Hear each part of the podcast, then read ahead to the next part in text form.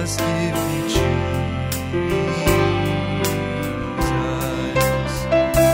Give me Jesus. Give me Jesus. You can have all this world, but give me Jesus.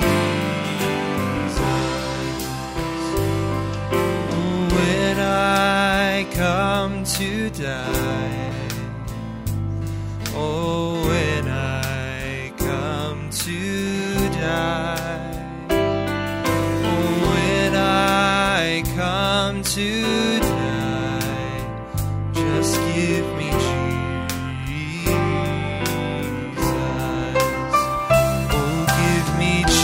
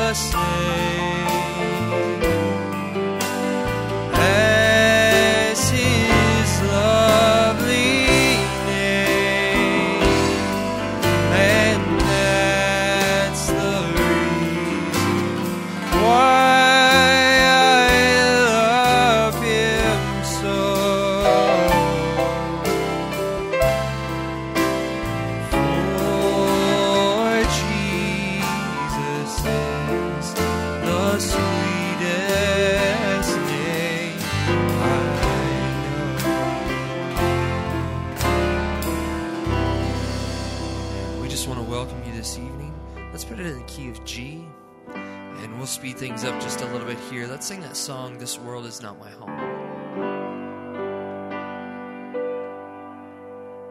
This world is not my home. I'm just passing through. My treasures are laid up somewhere beyond the blue.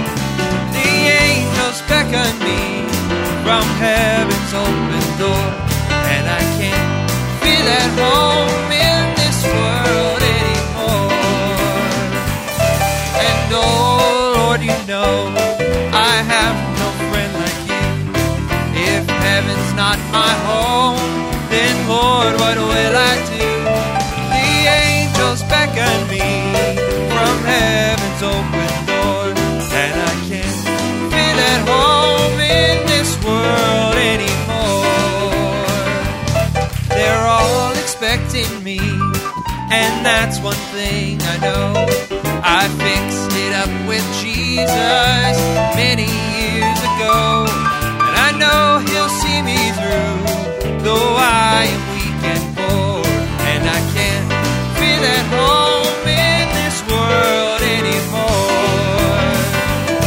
And oh Lord, you know I have no friend like you.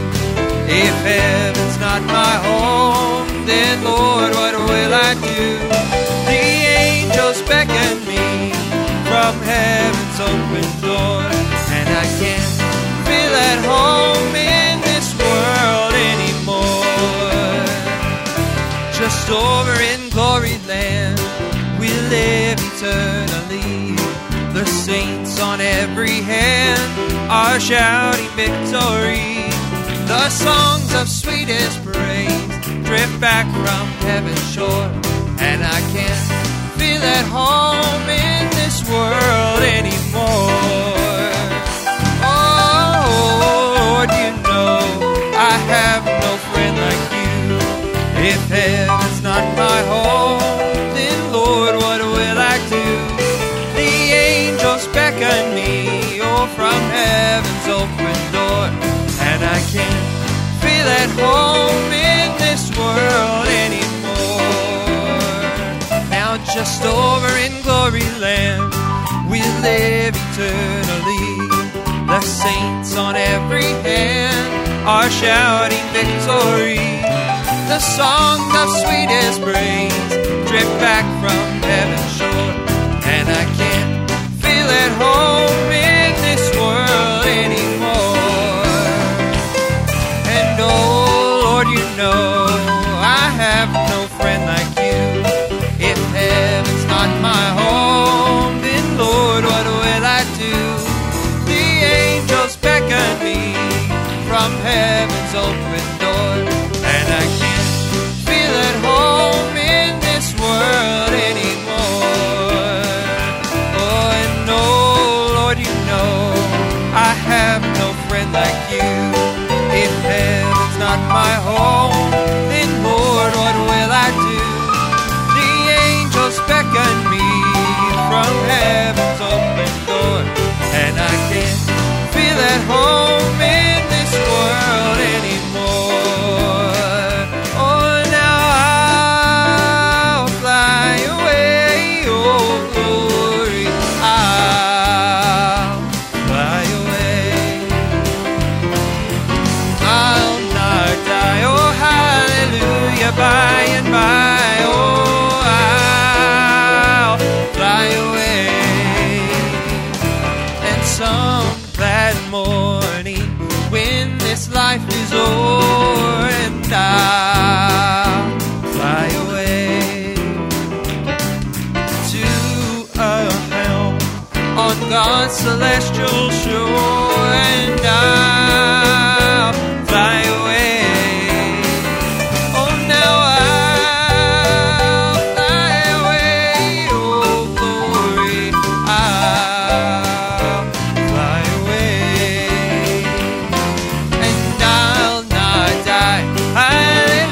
by and by, oh,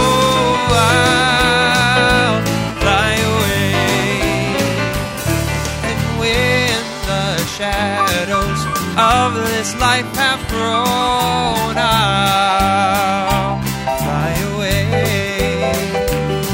And like a bird from prison bars has flown, oh, I'll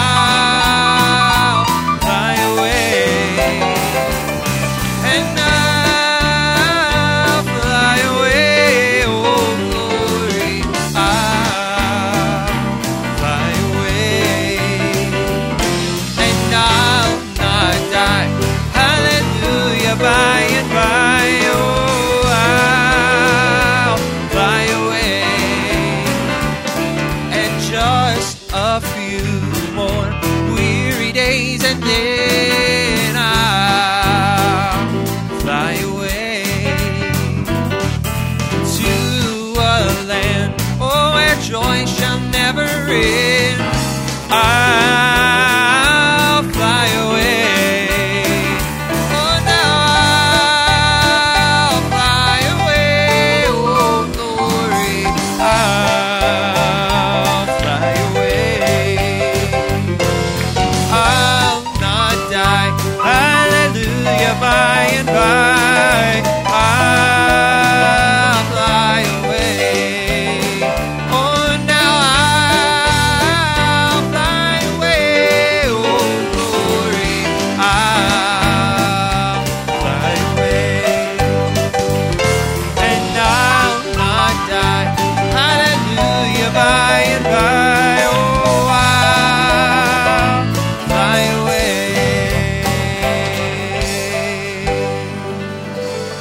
Amen. Let's go ahead and um, let's keep it in the same key, and we'll change the order of our service here again uh, before we take our prayer requests. Let's sing that song, I Can't Even Walk Without You.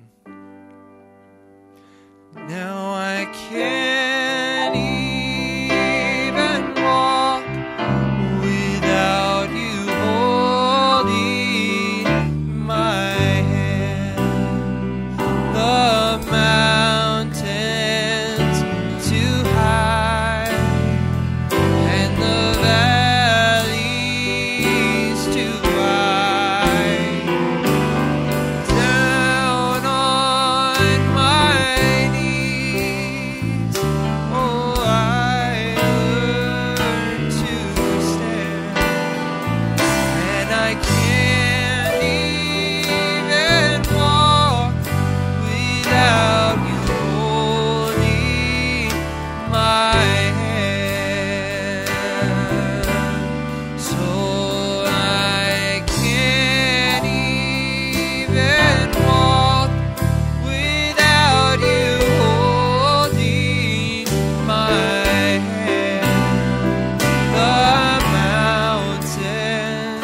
mountains too high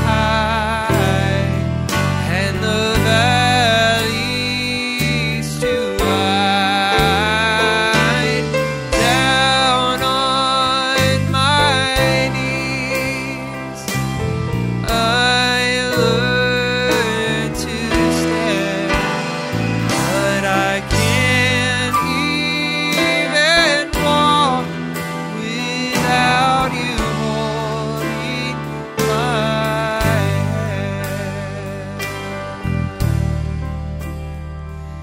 hand. And we truly cannot walk without him by our side this evening or at any point in our life. So, but I'm glad that we have him there to always stand by our side. And so, if you would just continue to play that or something softly, uh, we just have a few prayer requests. So I'll have you remain standing.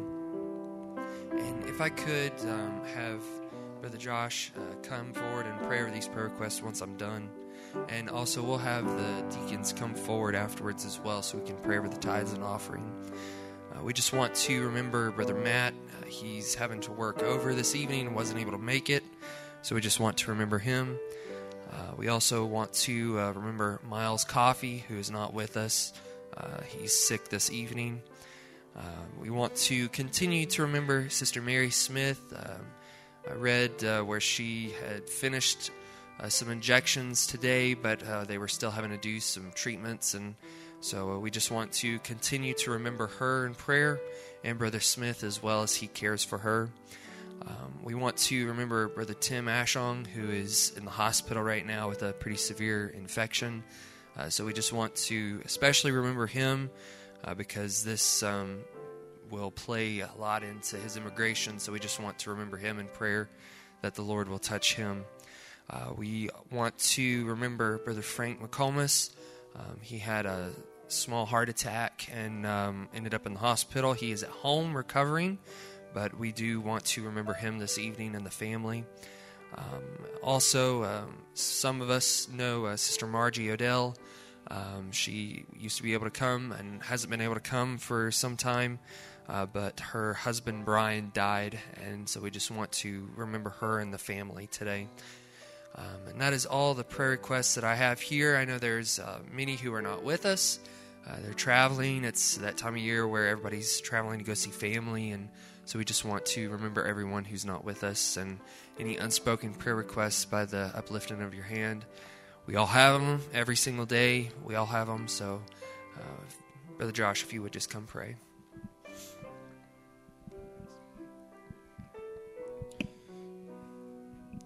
Let's bow our heads. Dear Heavenly Father, we're thankful, Lord, to gather here tonight, Lord, to worship you, Lord. Lord, to stay in this dry building, Lord, and when others, Lord, may have leaky roofs, Lord, we're just so thankful, Lord, for your blessings, Father. We're thankful, Lord, for uh, our church family, Lord, returning, Lord, from Africa, Lord, this week and come back safely, Father. Lord, the ones who couldn't be here tonight, Lord, with the needs, Lord, they've given here, Father. We just pray, Lord, you minister to them, Lord. Lord, I think of the Smiths, Lord, how we miss them, Father.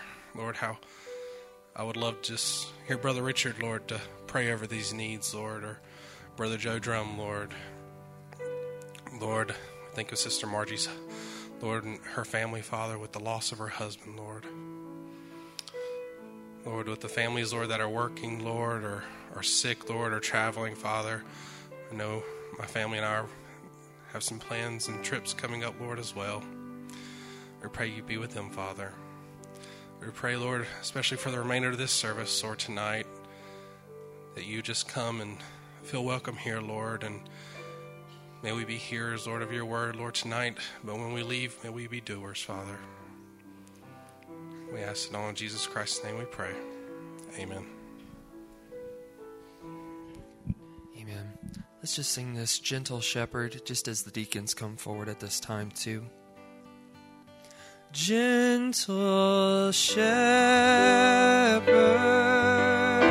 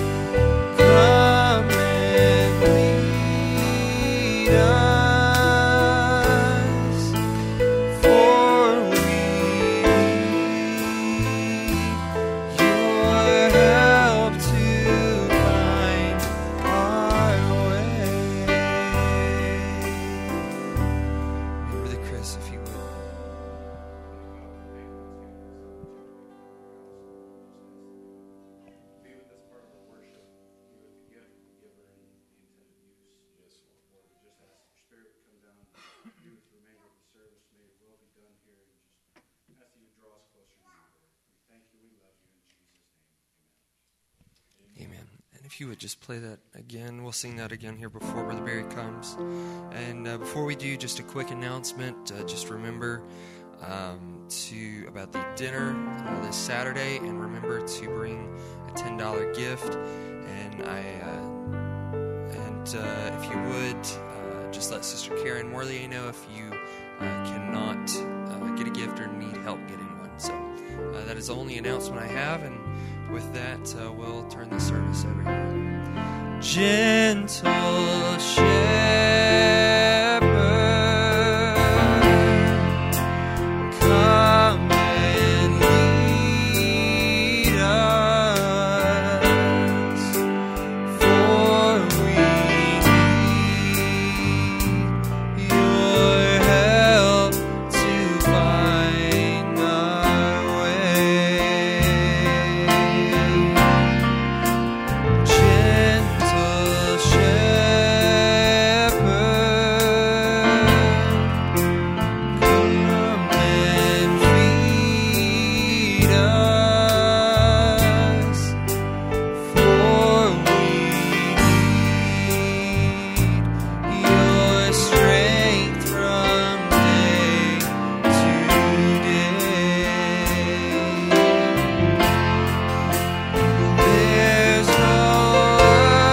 Shepherd, come and lead us, for we need your help to find our way. So fill my cup, Lord, I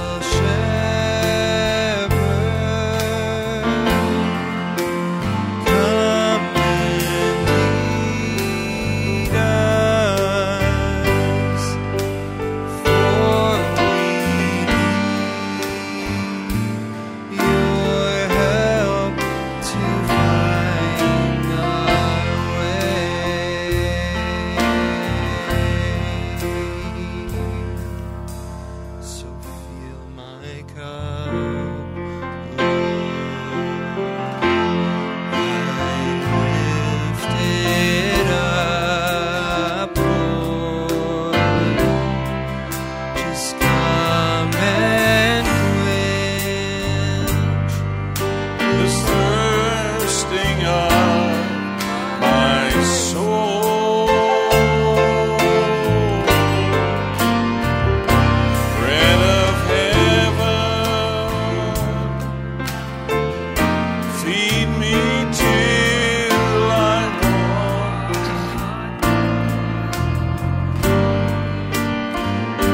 Here's my cup, fill it up and make me whole. Praise the Lord.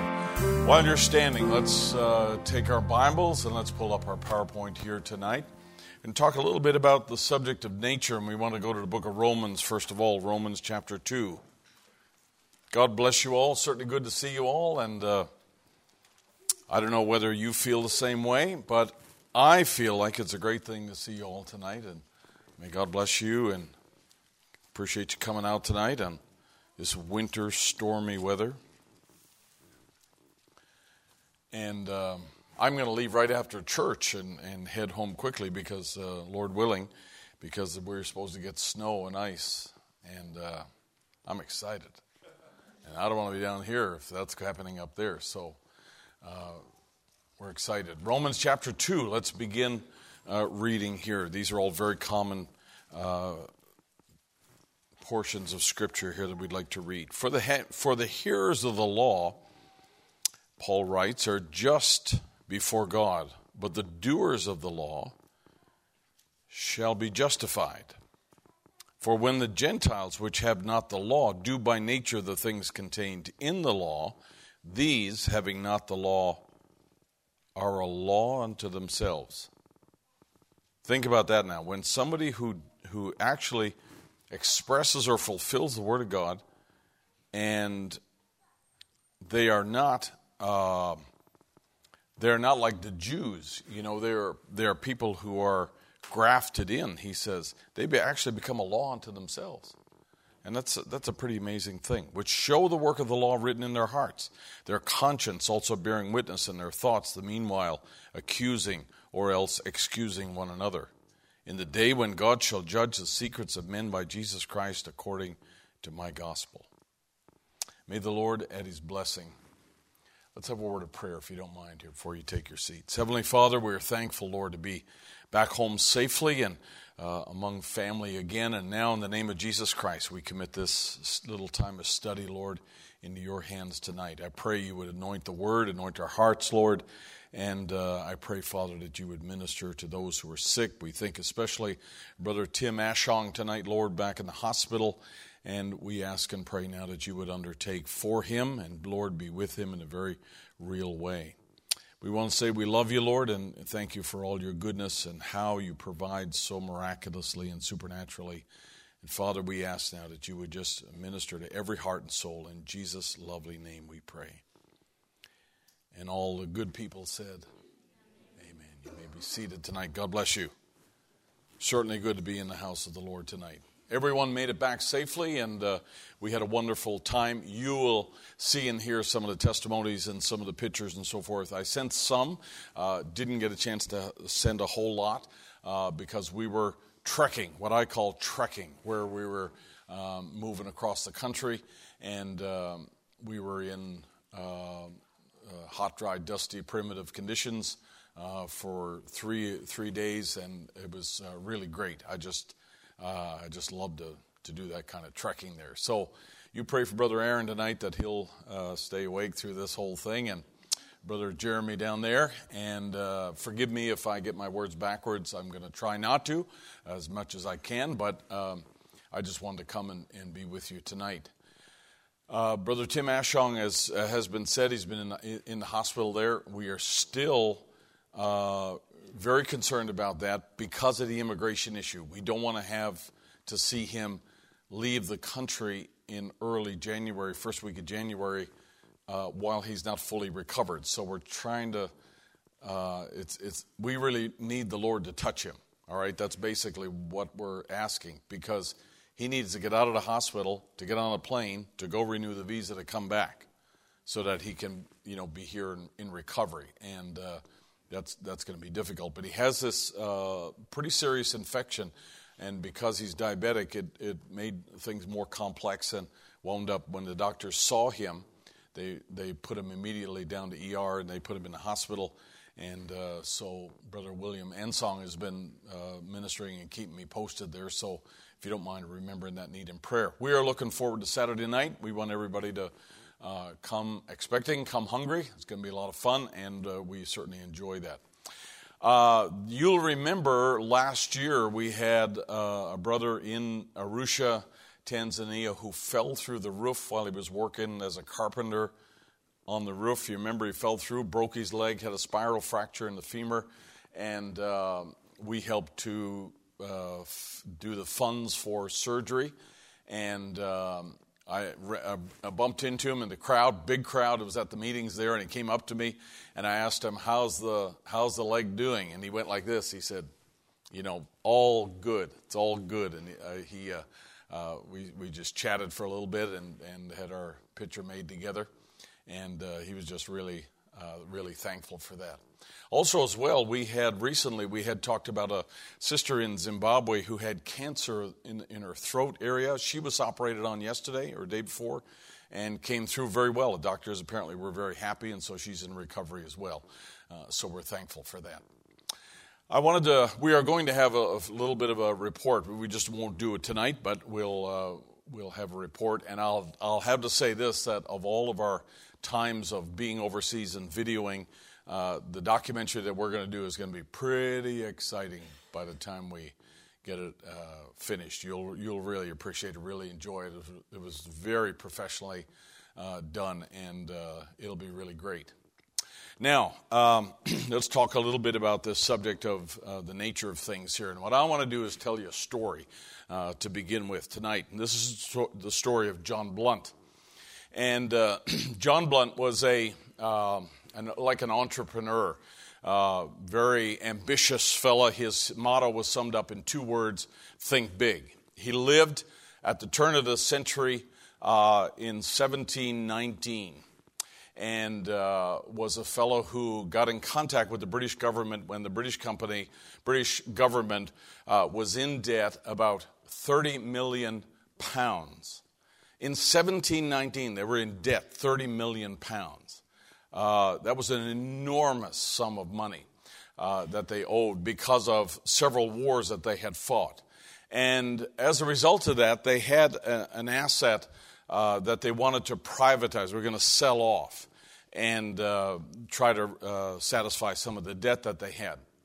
And that was called, and I'm I'm I'm uh, packing a very complex kind of a story into just a few moments here, just to give you an example of what it means when we talk about the nature, uh, man's nature.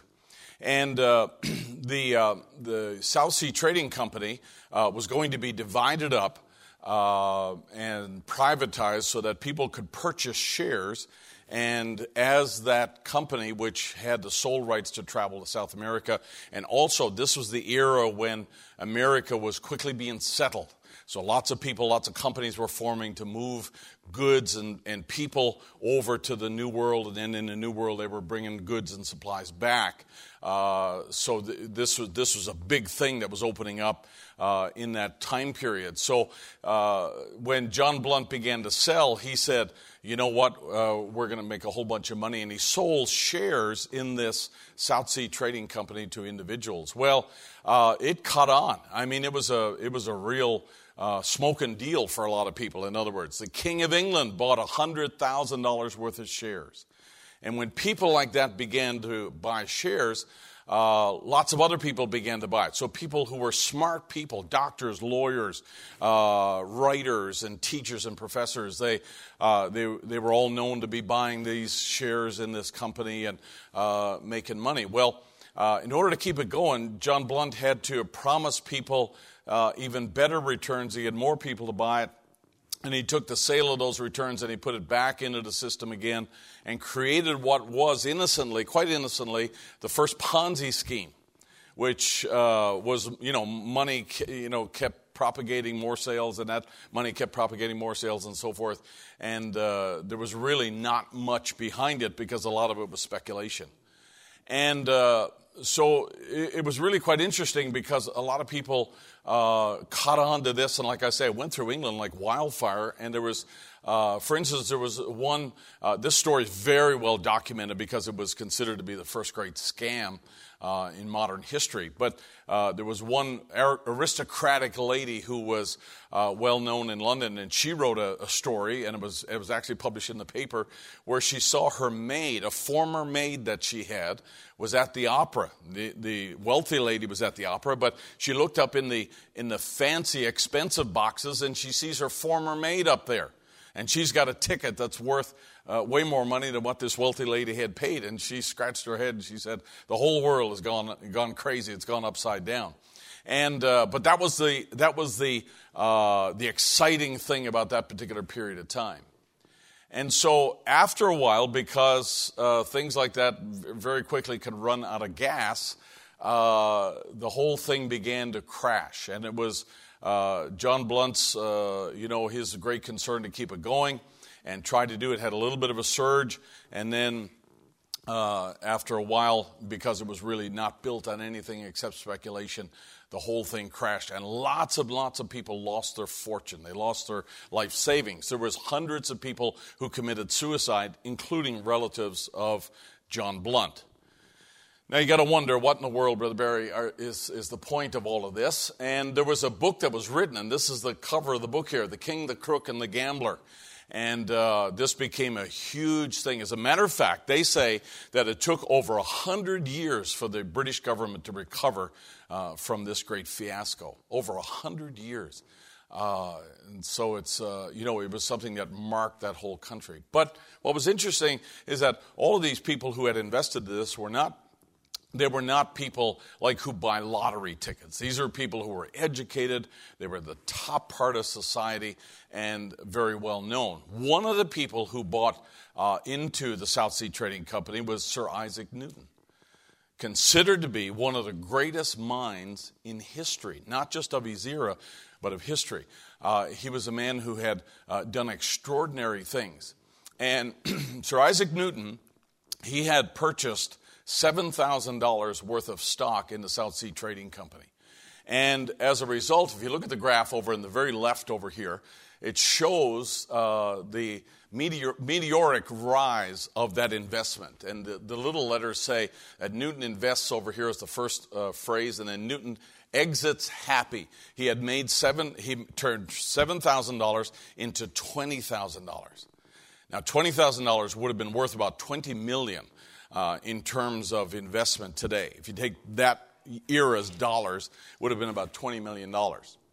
So it says that when Newton uh, uh, reached twenty million dollars from a seven thousand dollars investment, he, being a scientist, figured out what goes up must come down.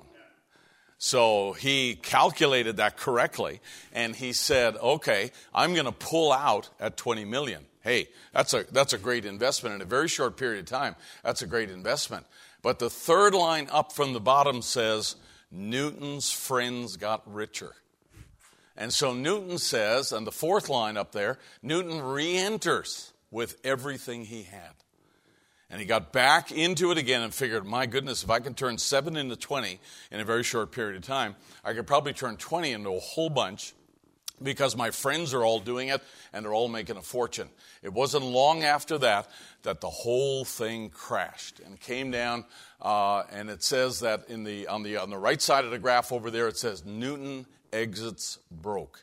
He lost everything he had and died basically a pauper in his day. And it was a real shock. Then he made this statement. He said, I can calculate the movement of stars, and I can understand the laws of science and the natural physical earth around me. He said, but the one mystery that escapes me, he says, is the nature of men. And he said, uh, he's in this in the shortened version, he said, I cannot understand the madness of men. So it, it was uh, it, it's simply a demonstration of the fact that uh, the nature of man is a very powerful and sometimes a very elusive thing. And there are things that happen to us unconsciously even, and scientists say that our unconscious being, the unconscious part of me, constitutes about eighty-five percent of all my behavior. And I, I, I read that and I thought, wow, that's pretty scary, really, that there's a, something on the inside that I really can't see or touch that controls eighty-five percent of my behavior. Think about it. You got about fifteen percent of what you're doing is on purpose. There, it is a result of your decisions. But eighty-five percent of what I do very often is motivated by something or influenced by something or somehow, uh, you know, an impulse that I'm not even thinking about. And that's the nature that we're born in. I got my... my nature from mom and dad, and then a couple of uh, generations back in in uh, you know in the prison chain gang, all the way back there, and and so there's things about me and my human part that I do that I don't even think about. And sometimes I will tell you this quite honestly, that uh, you know I had always prided myself or complimented myself quietly, not publicly, but quietly as being good at something. And over the last couple of years, I, I came my my realiz, my my proud realization was dashed upon the rocks of the reality of how people really saw me. I thought I was good at one thing, and then I realized, you know what?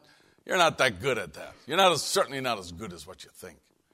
And it it takes a uh, it takes a person, I think, who's honest to be able to look at themselves and realize, you know what?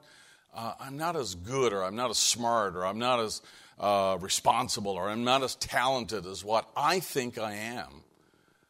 Uh, the reality is a little bit different, and so therefore you have to face that, and you got to deal with that. I think all of us could probably, if we were doing the honesty thing, all of us could probably admit that there are things about ourselves that we have an opinion about, but it might be different for someone else. All right, enough of the vagary.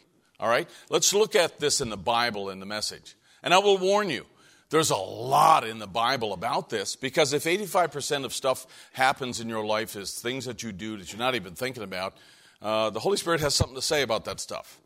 And He wants you not to operate and live forever in the nature of your parents, but He wants to be that hidden power in your life to make you act a different way than the way you were born. He wants to change that. He's very interested in changing that.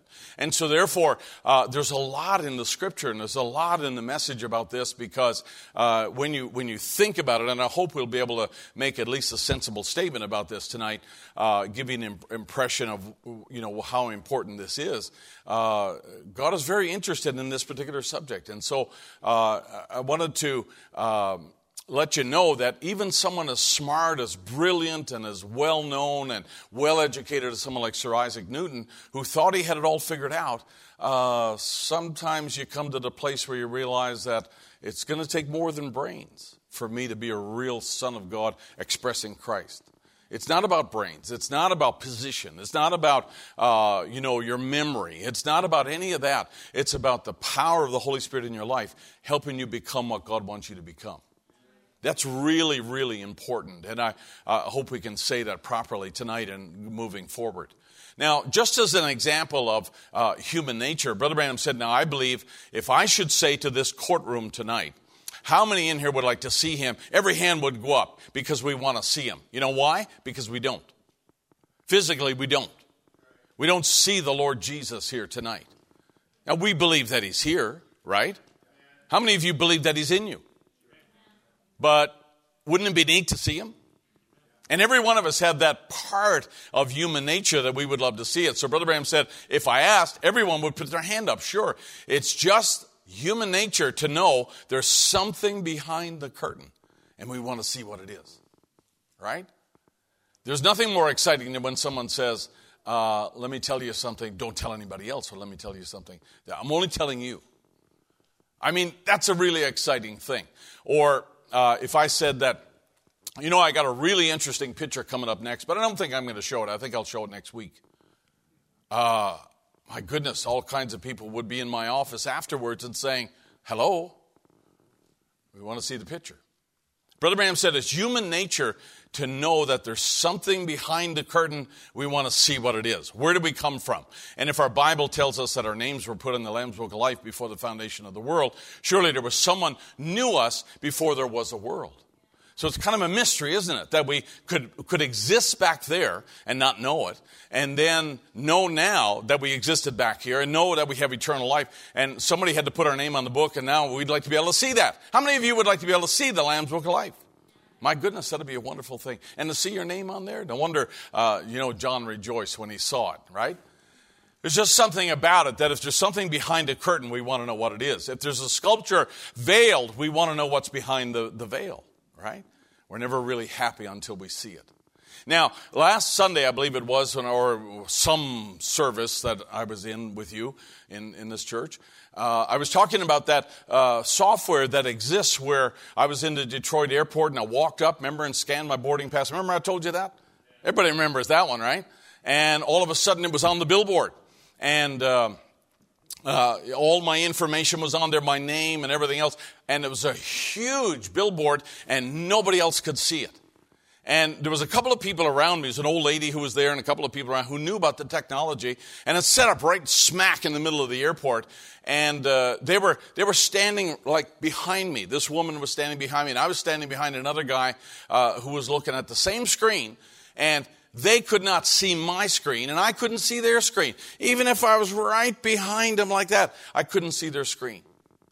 It was exclusively mine. And it was, I mean, it was just amazing. Now, I mentioned that in church. I had a, I had a gaggle of people in my office afterwards saying, we want to see the picture. Because that's a part of human nature. That's why I'm telling that again. That's a part of human nature to see what you can't see. Here's the picture. This is the Detroit airport.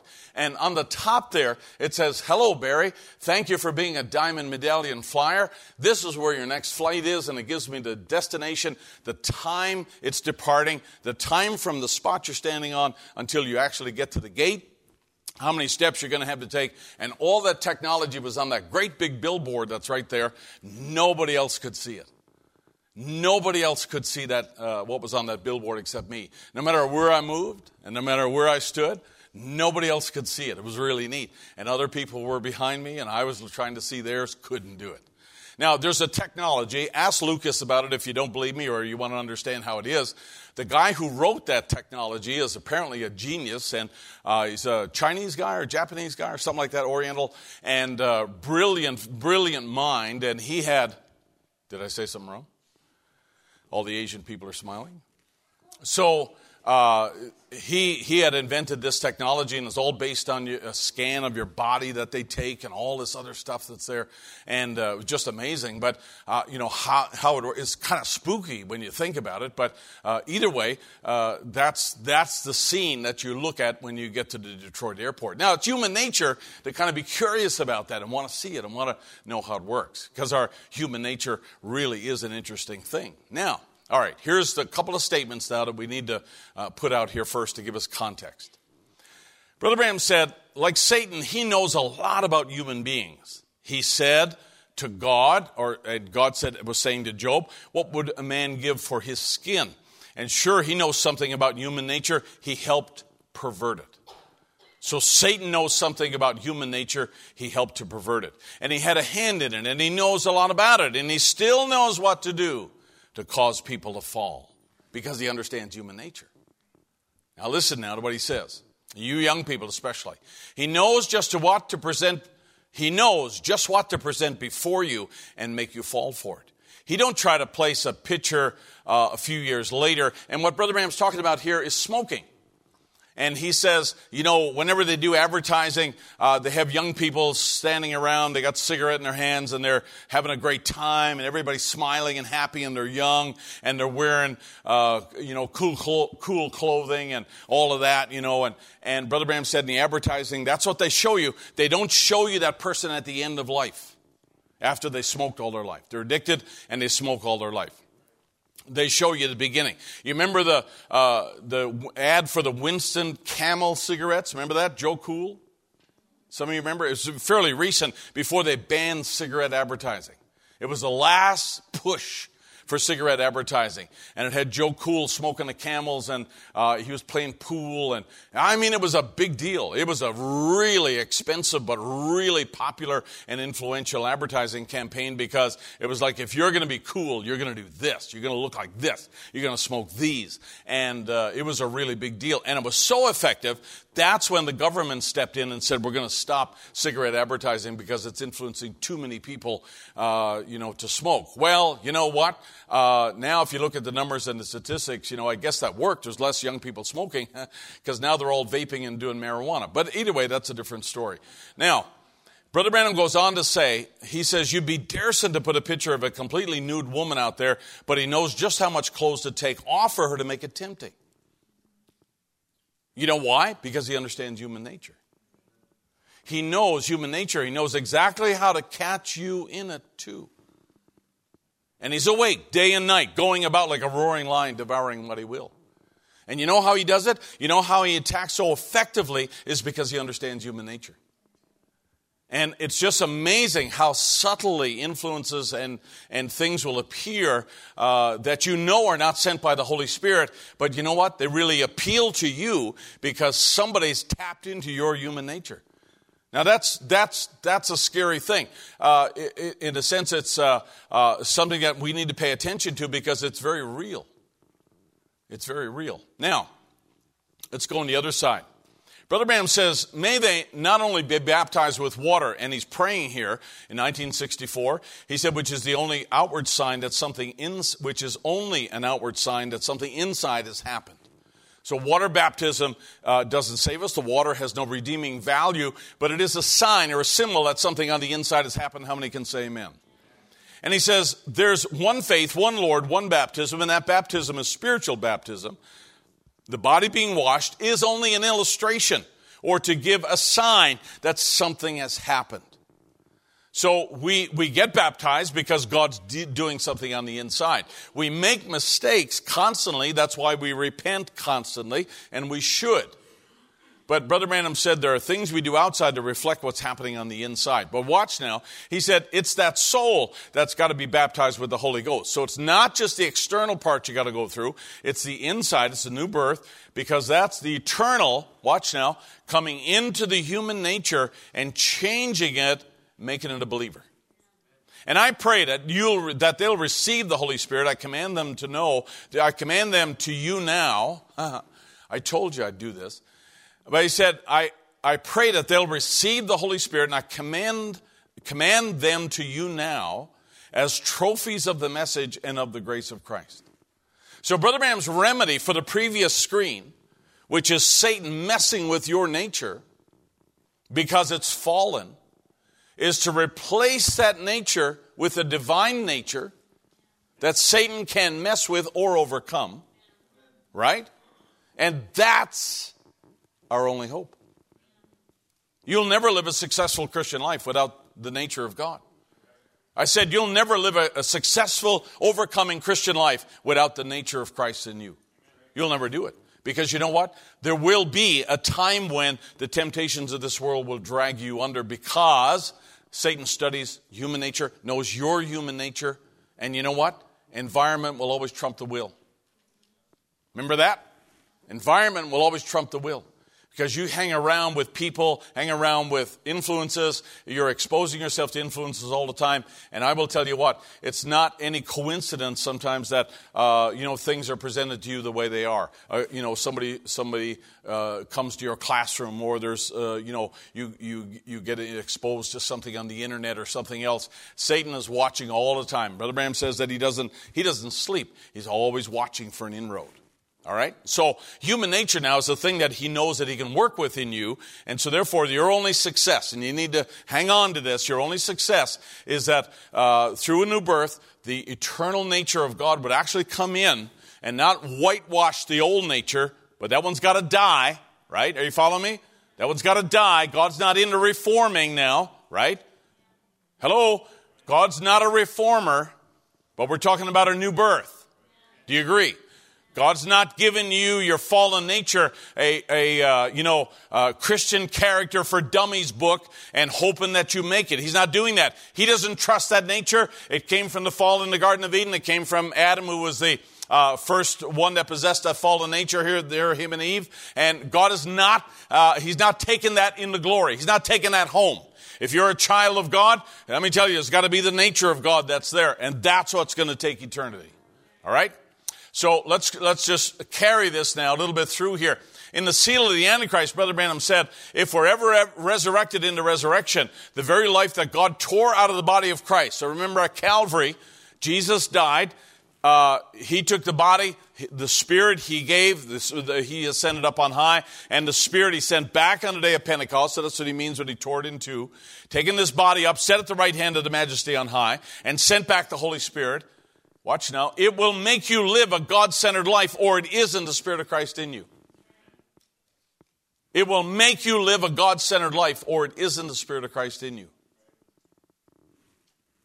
Even if, even if it's not an easy thing to do, and even if you don't do it initially, let me tell you something.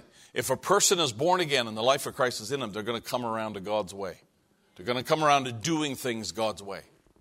If you're the kind of a person that has real trouble forgiving, let me tell you, God has ways of uh, God has ways of uh, helping you to come to the place where you will forgive. God has ways of helping you see things as they really are. God has ways of helping you be confronted with yourself so that you will actually take the steps necessary to change.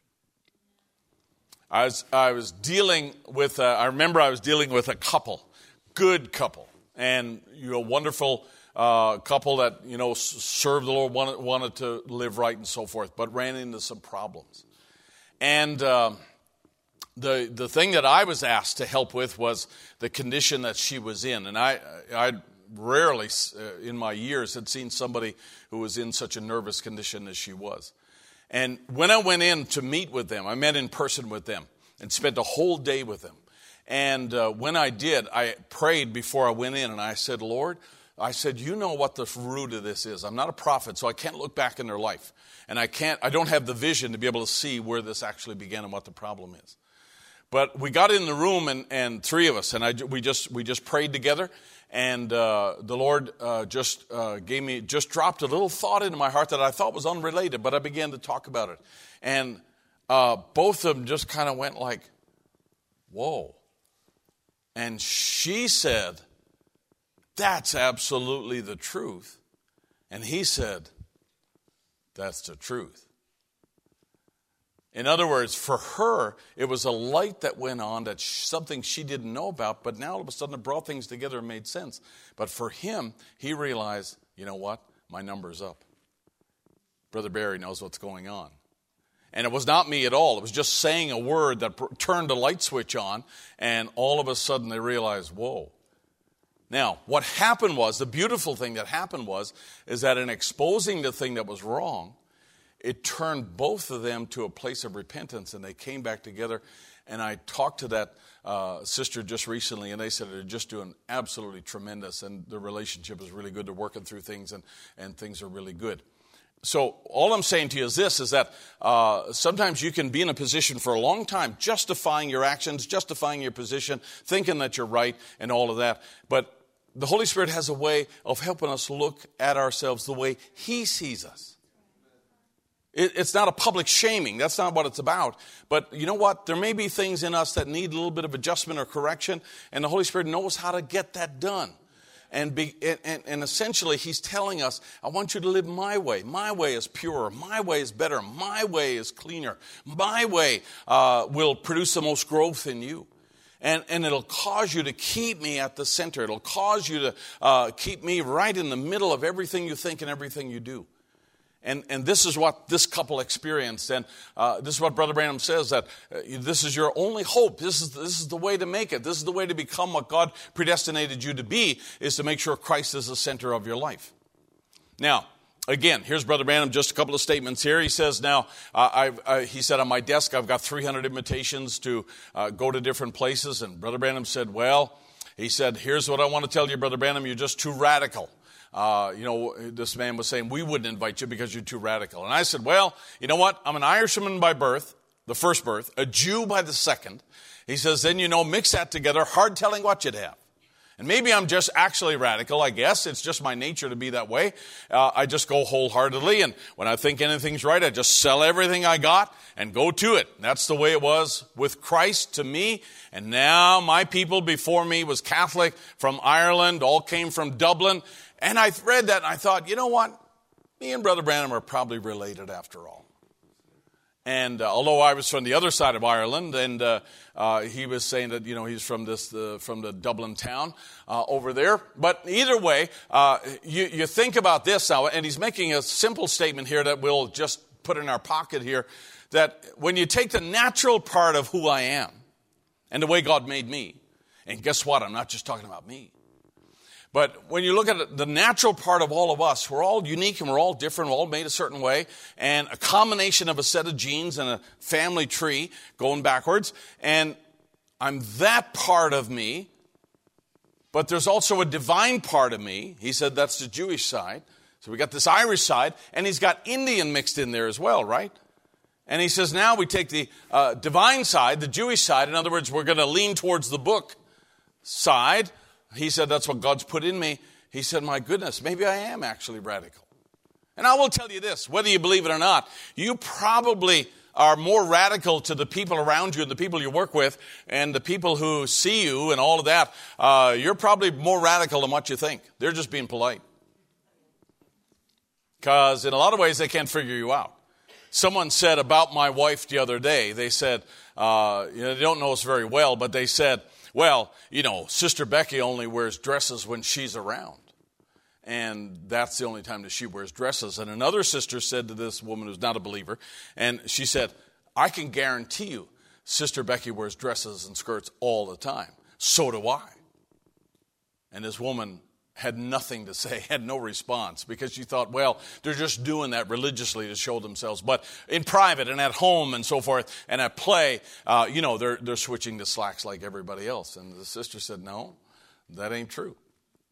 There's a lot of people think that we're, we're kind of radical in the way that we believe. And, and you know what? We hang around with believers enough, which is a good thing. We don't realize sometimes how radical we actually are. But we are. Uh, we're different because, uh, you know, we are the personality that we are, but we have this divine nature uh, that's in there. And so, therefore, our decisions and our choices, they're unusual. Paul says, I, when, I, when I come to you, he says in one of the epistles, when I come to you, I come to you in weakness and in trembling and in fear and brokenness. My goodness, who would you ever send out with that message, right? Who would you, uh, would you, would you get a bunch of seminarians in, uh, coming out of, coming out of uh, grad school and say, hey, all right, now you're, listen, you're ministers, you're theologians, go out in the world, but go out in weakness. Go out in brokenness. Go out in fear and trembling. It's kind of the opposite of what, what we were trying to do for the last four years, to teach you to know and to understand and to, you know, to be on top of things. But Paul says, when I come to you, he says, I don't come that way. He says, I come to you in the simplicity of the gospel. I come to you as knowing nothing. Because you know what? Then the Holy Spirit has something to work with. No matter how smart you are, it's your, it's an attitude that makes a difference. So for us, we don't go in the logical way. And it's because of the divine nature. All right? Now, Brother Branham says, now, I just passed my birthday last Monday. I was fifty-five years old. And you know, the Branham family never did ask me to join the family. I was born a Branham. And that's how we are Christians. The Branham family never did ask me to join the family. I was born a Branham, and that's how we're Christians. We're not Christians because we grew up in a Christian family. We're not Christians because we attend a Christian church. We're Christians because we're born that way. And he says we are born a Christian by the power of the resurrection of Jesus Christ, and we're Christians by birth. That makes us new creatures. And in our old nature, we could never be Christians. In our old nature, we could never be Christians. I'll show you the scripture in a moment. He said that's the reason today that we have so many calling themselves Christians and living any kind of a life, but they've never experienced that born again. That's something that changes you and takes that life out. There's a lot of people that go to church and fulfill the requirements and learn the Bible verses and go through all the motions that they're taught to go through. And at the end of it, they feel Christian. They feel, I've done what I need to do. I've done what my church requires. God help that church if they're not making the right requirements of the people, if they're not teaching the right things to the people, right? But if you are telling the people the truth and they come that way, that's a different experience that they're going to have. They're going to come to an encounter with Christ. They're going to come to a place of genuine repentance. And in non-seed, there's nothing to quicken. So therefore, it's not possible for everybody to become a Christian because you've got to have something on the inside to quicken in order to bring new life. Everybody understand? He said, that's the reason we have so many people calling themselves Christians, but they're living any kind of a life because they're learning this. They're they are, uh, they are associating themselves with Christians here. Where Brother Branham says, hey, that's now not how I was a part of the Branham family, and that's not how I'm a part of the body of Christ. He says we are part of the body by the power of the resurrection of Christ and born again. Okay? So this is pretty simple, pretty understand, pretty self-evident. Now, Brother Branham gets graphic now, and he says this uh, in in lots of places at the beginning of his ministry and the end of his ministry, uh, being a man of the country. He said, now you take a pig and you say to this pig, I'm going to make you a lamb. You try to convince him, all right, buddy? Hey, we're going to we're going to be like a lamb from now on. And you wash him, and you paint his toenails, and so forth, and give him food like a sheep, and give him some kind of a diet like a sheep, and put him on the floor uh, out there where the sheep herd in the alfalfa, and there's a mud hole somewhere. That hog will just go straight to that mud hole as fast as he can go. Why? Because his nature is still a hog. Doing all that renovation and all that uh, reforming on the outside, ain't gonna matter a lick when he gets out there and, you know, the wind changes and he smells that mud coming. Oh, that smell of that fresh slop. And he hears the other hogs going to it. Ah, oh, there's something good about that. Now, I don't mean to make this analogy. Please don't take this too literally. But I was watching Brother Aaron. And he was over. we were over in Africa. And he got over there. And naturally, everything is African. And they brought out the African breakfast. Oh, he just slid into that channel. And he just enjoyed it so much. And I said to Brother Jeremy, I think it was, wherever he is. And I said, I said, just watch. He's so he's so slipped into that channel and, uh, you know, worshiping with the Africans and their way and and uh, just really enjoying it. Because it that, that's who he is. That's where he's from. And for us, it's different. You know, we react differently to all that. But uh, for him, it's just so natural and just fit right into it. It was just, it was wonderful to watch. And he said, now, notice, now he said, and that's the reason that church members today, they indulge in the things of the world, is because their nature hasn't changed. Now, are they carrying a Bible? Yeah. Is their haircut right? Yeah. Are they going to all the right camps? Absolutely. Are they saying all the right jargon? Are they wearing the T-shirt? You know, the H B T, I, I survived H B T, or whatever else. And he says they, they've got all of that. They got all the outside stuff. But he says their nature hasn't been changed. And they'll eat any kind of ecclesiastical, theological slop, but the Word of God can't stand it. And they go in and, and they'll listen to the Word, and they'll listen to this slop as well. Can you, stop for a minute, can you imagine how people must have felt when Brother Branham was out teaching this, this stuff? Back in nineteen sixty-four, and he's calling a lot of the, the Sunday school stuff, you know, that they had in the program, the program, prepackaged, canned stuff, all about the Trinity and so forth. And he says it's just ecclesiastical, theological slop. I, hey, listen, all, all the more power to him. Now, all right, so here's another st- statement, same thing, but Brother Branham's way early in his ministry now. And he says, if a sinner went out tonight and said, well, I got saved, and yet you look just like you always did. You're the same person. You go right straight back to your sinning like a hog to its wallow and a dog to, the vom- to its vomit. He says you could take a hog and scrub it up with soda and do that painting on her toenails like the women do on their fingers and fixed up with clothes on, put them on a hardwood floor and give them grape nuts for breakfast. Now I got to stop. I, I highlighted grape nuts here because I don't understand how Brother Branham felt about grape nuts, except he figured that was the food of the wealthy or something, or I don't know. Now, I like grape nuts. I, I think they're good. I don't eat a lot of them, but I think they're good. But he always throws it in, in, in situations like this. Now, you know what? You say, well, Brother Barry, what does that matter? Nothing. But I just thought I'd throw it in because I, I remark that every time that I see it. And he said, so put them on a hardwood floor. In other words, you got a nice environment and grape nuts for breakfast. He said, that hog would die. He couldn't stand that. You know, for a while, it'd be a novelty. It, it's just like uh, one, one, the very first year that I went into full-time ministry and I was invited to pastor a church up in Ohio. And before we uh, had our house, we had a rented, little rented house. And before we got into that house, we lived with a couple who were in the church. It was an elder brother who was there. So it was just Sister Becky and I. There was no, uh, no one else there. And uh, it was the good old days, you know, before you had children. And we had... Uh, we had to live with them, and they had a little house. And and what what we found out was that the brother who lived in the house, the older man, he had really bad arthritis, and he got onto a fruit diet, fruit and nuts, and it really helped him.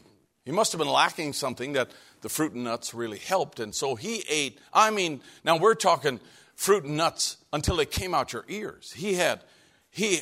He had a black belt in fruit and nuts, all kinds of fruits and all kinds of nuts.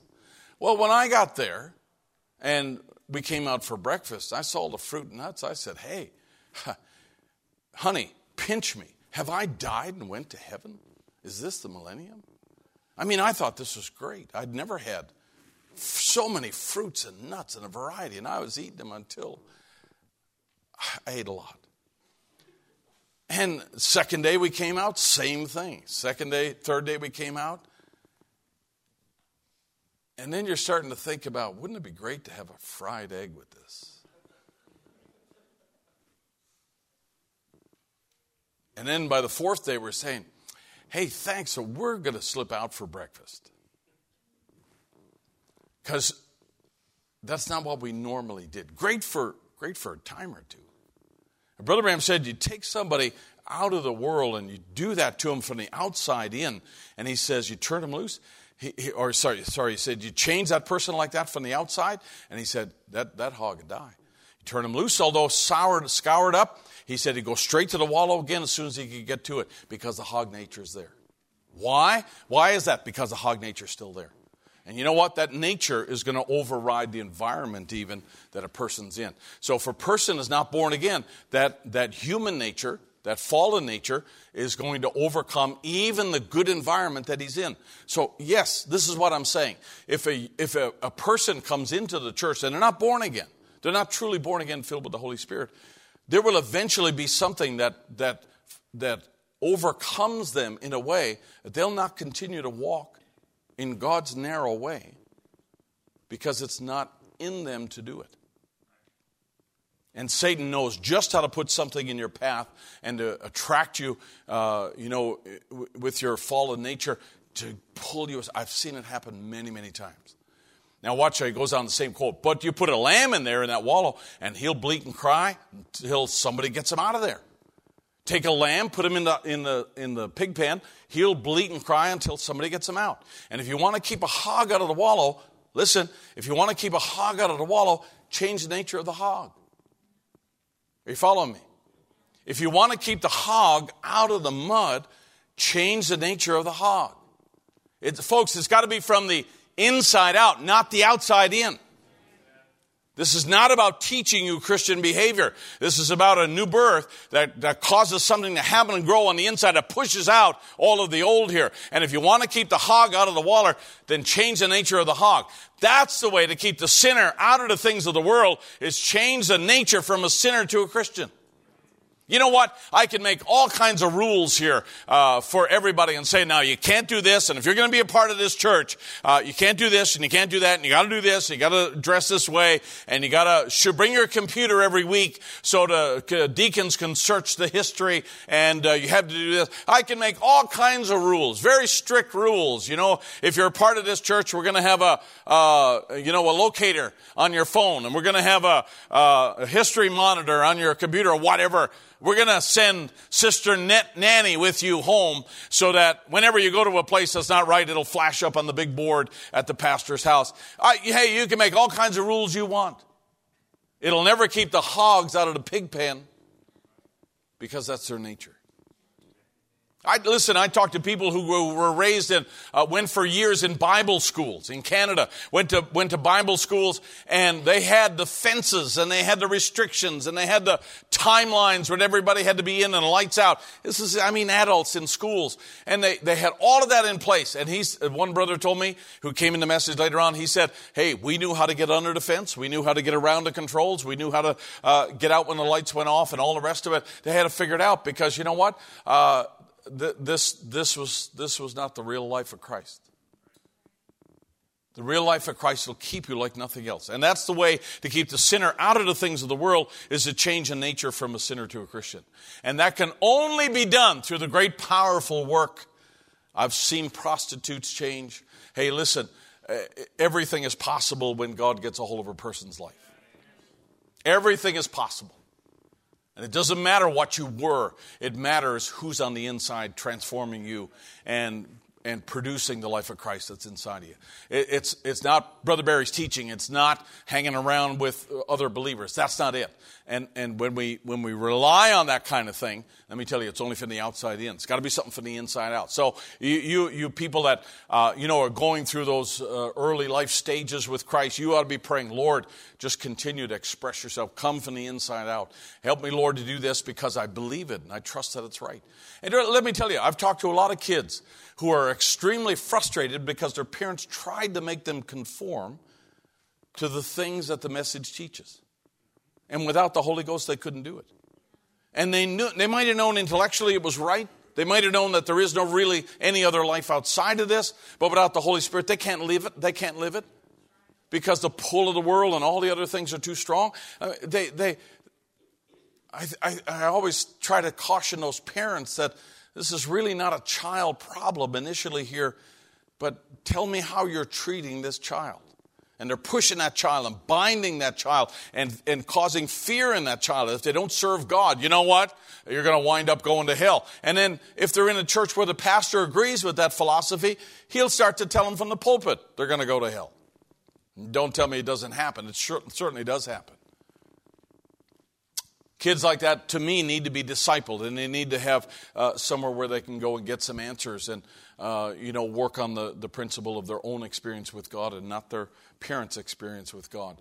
And parents should be discipling their children and not just uh, being critical of their children because they're not doing things that are right. Come on up here, Sawyer. Let me illustrate real quickly. If Sawyer's got my faith, he's going to look like this. He's got my faith because that's what he's learned from me all these years, right? and he's everything that, you know, mom and dad did, that's what he does. He goes along, mom and dad, wears what they tell him, goes to church when it's time and so forth. But, you know, he comes to a place where he realizes this ain't me, this is dad, right? So he's got to he's got to have this own experience, so he has his own proper-looking robe and proper-looking experience with God. I mean, this is this is okay, but if there comes a time when it ain't okay, right? It's okay till it's not okay. And now you kind of feel kind of stupid wearing that because it it looks stupid. So this ain't Sawyer anymore, right? So he's, you know what?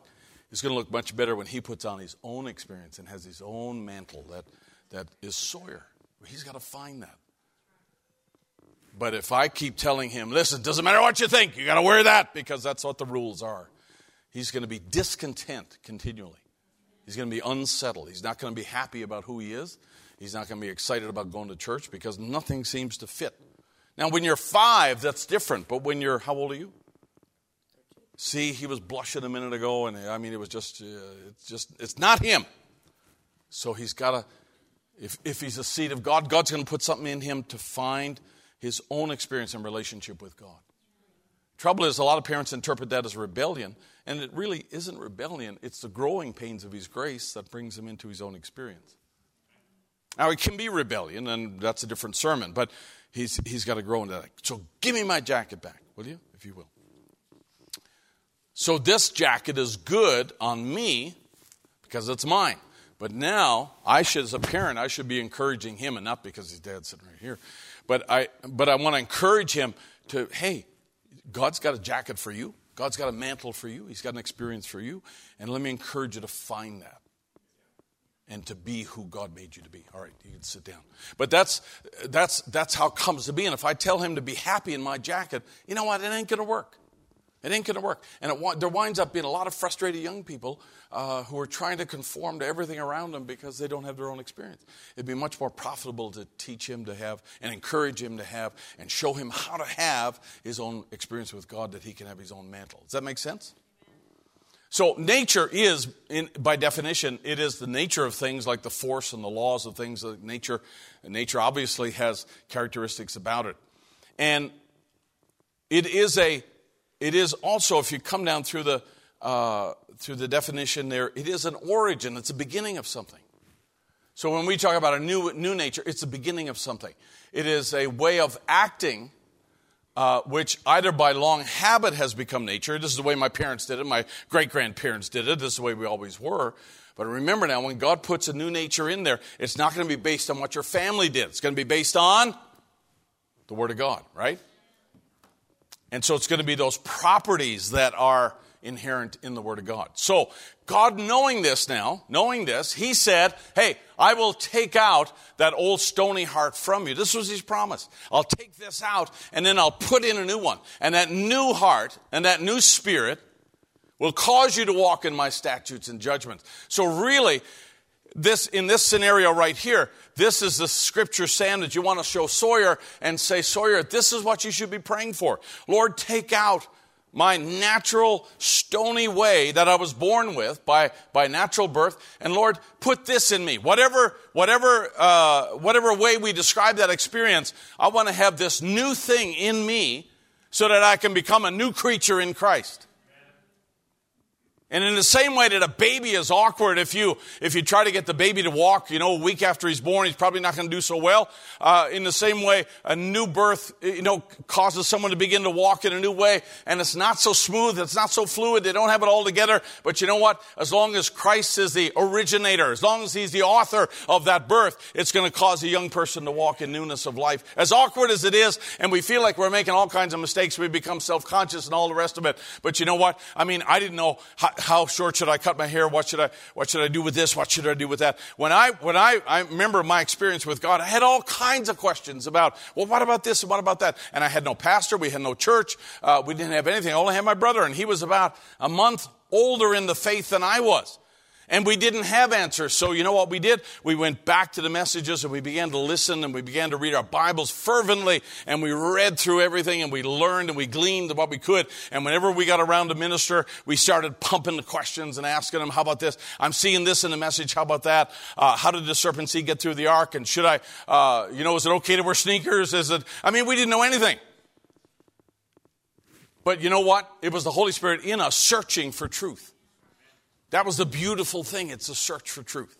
And this is what we want to pray for. This is what we want to have happen in our lives, that it's not me anymore, but it's something, it's a new life on the inside, and it's searching for the right answers. Paul takes this right to task and says, therefore, if any man be in Christ, he's a new creature. He's got that new life force that's inside of him, and it's causing him to walk in newness of life. That's exactly what we should be praying for. It's what we should be seeking, and it's not just Old Testament. And he said that word is a seed, and that word will bring forth everything it's promised to bring forth. That word will bring forth everything it's promised to bring forth. If that, if that word is a seed and that person's experienced that and that seed is quickened, it'll bring forth everything it's promised to bring forth. So, in other words, let's say it this way. It'll, uh, uh, he, uh, let's finish the quote. It'll take the world out of you. It'll sanctify you. It'll make you a different life. It'll make you do things you thought you couldn't do because it's the word of God in you. I can, I can guilt you about coming to church. I could guilt you because you're not here. I could guilt you because, uh, my goodness, you're, you got children and you ought to be coming to church. And I could make a sermon based on guilt for not coming to church. But you know what? After a while, that, that effect would wear off. But you get a person who's really got an experience with God. They want to go to church somewhere. They want to they want to be in the presence of God primarily. And then they want to be with people who also love the presence of God. And they want to just study the Word. They want to know the Word. They want to they want to experience the author of the Word. Hey, listen, this, the Bible is the only book that you can read that the author shows up when you read it. It's a, it's a glorious book. You read it enough and he'll show up. No other book like that you'll find. But when a person, it, listen, the Christian life is not lived by me guilting you. The Christian life is lived because the Holy Spirit quickens the word that you hear and and and causes you to walk in it. So I shouldn't have to be going through, uh, you know, the role of a pastor and putting my foot on your back and saying, go to church, go to church. It should be there because that's a part of the Christian life. I shouldn't have to tell you, you've got to read your Bible. Reading our Bible is a part of being a Christian. And so on and so on. We've heard. We've, we've heard a lot. We've heard a lot of good things. We're not a people who don't know. We are a people who do know. I shouldn't have to force anyone to forgive someone else. Forgiveness should be something that if you've read your Bible at all, you read Matthew chapter seventeen and eighteen, you realize, whoa, I got to forgive in order to be forgiven. So you know what? I'm going to do it. I don't need to have Brother Barry to tell me, is it okay? Yes, it's okay. It's okay if the Bible says it's okay. And we got to we got to come to that place. We got to come to that place where uh, the Holy Spirit actually has guidance. And what Brother Branham's helping us to understand, and what the Scriptures help us to understand, is that we don't have a chance unless we have Ezekiel thirty-six. We don't have a chance unless it's him in us. If it's just me doing it, that's not going to last.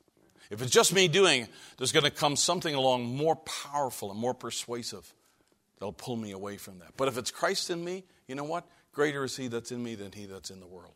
Don't have a worry in the world when it's Christ in us. We'll survive. We'll overcome. We'll make it to the other side. All right, let's stop there. Let's stand to our feet. We have our musicians just slip up here if you don't mind. Ezekiel says, if this happens, he says, ye shall dwell in the land that I gave to your fathers, and ye shall be my people, and I will be your God.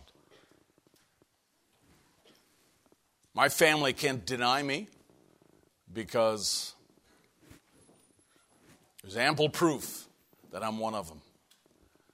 The D N A is there, the birth records are there, jail, I mean, the, the other evidence is all there, and they can't deny me. And and this is exactly what Ezekiel is saying.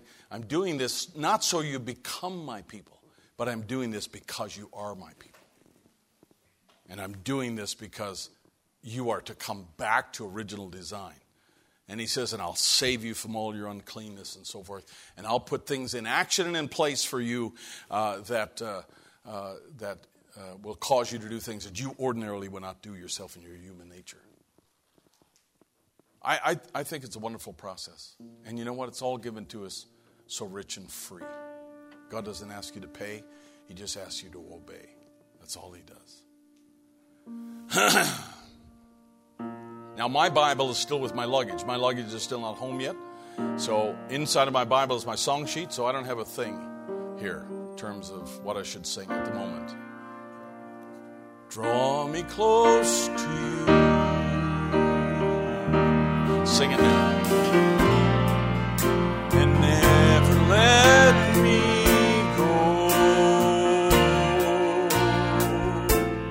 go. Lay it all.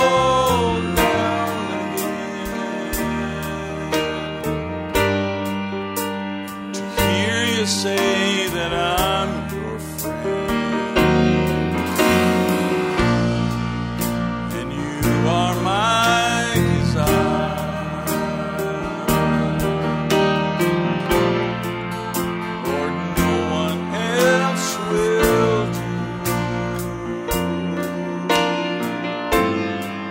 one else will do. Nothing else will take your place.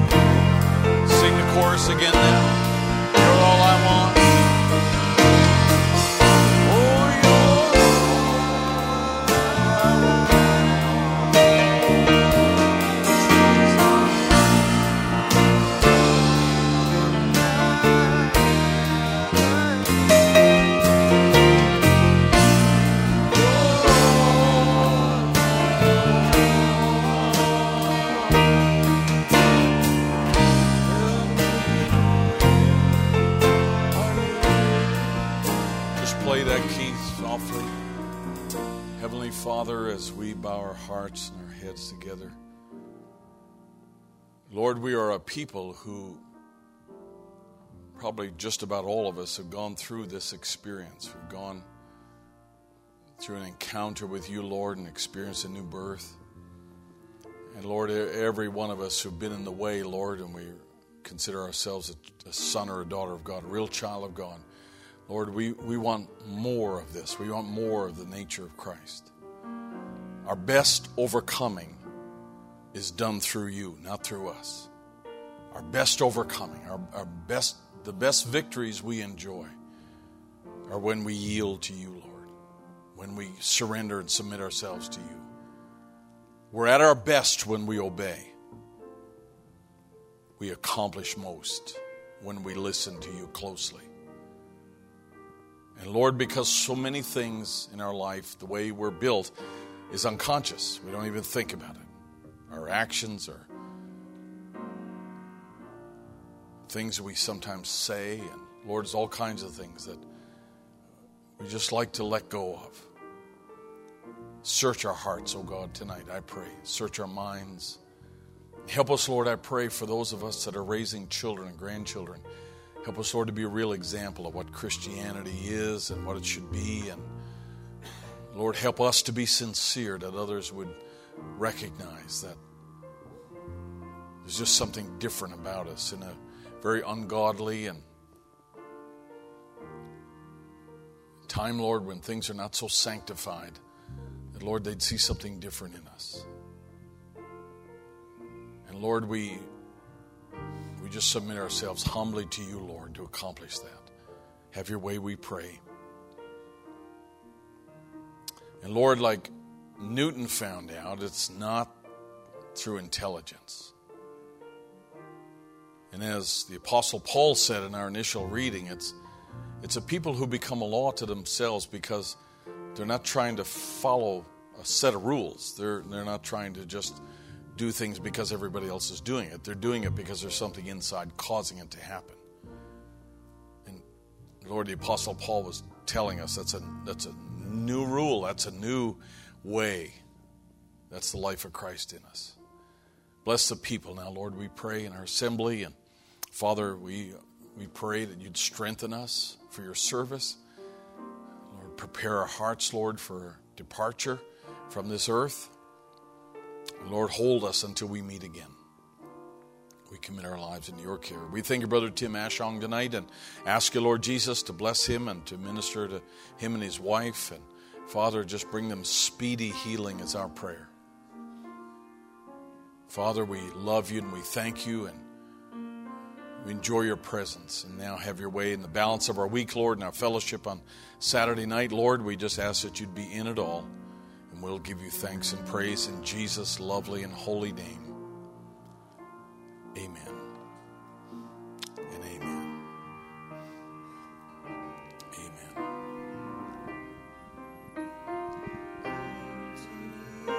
Amen.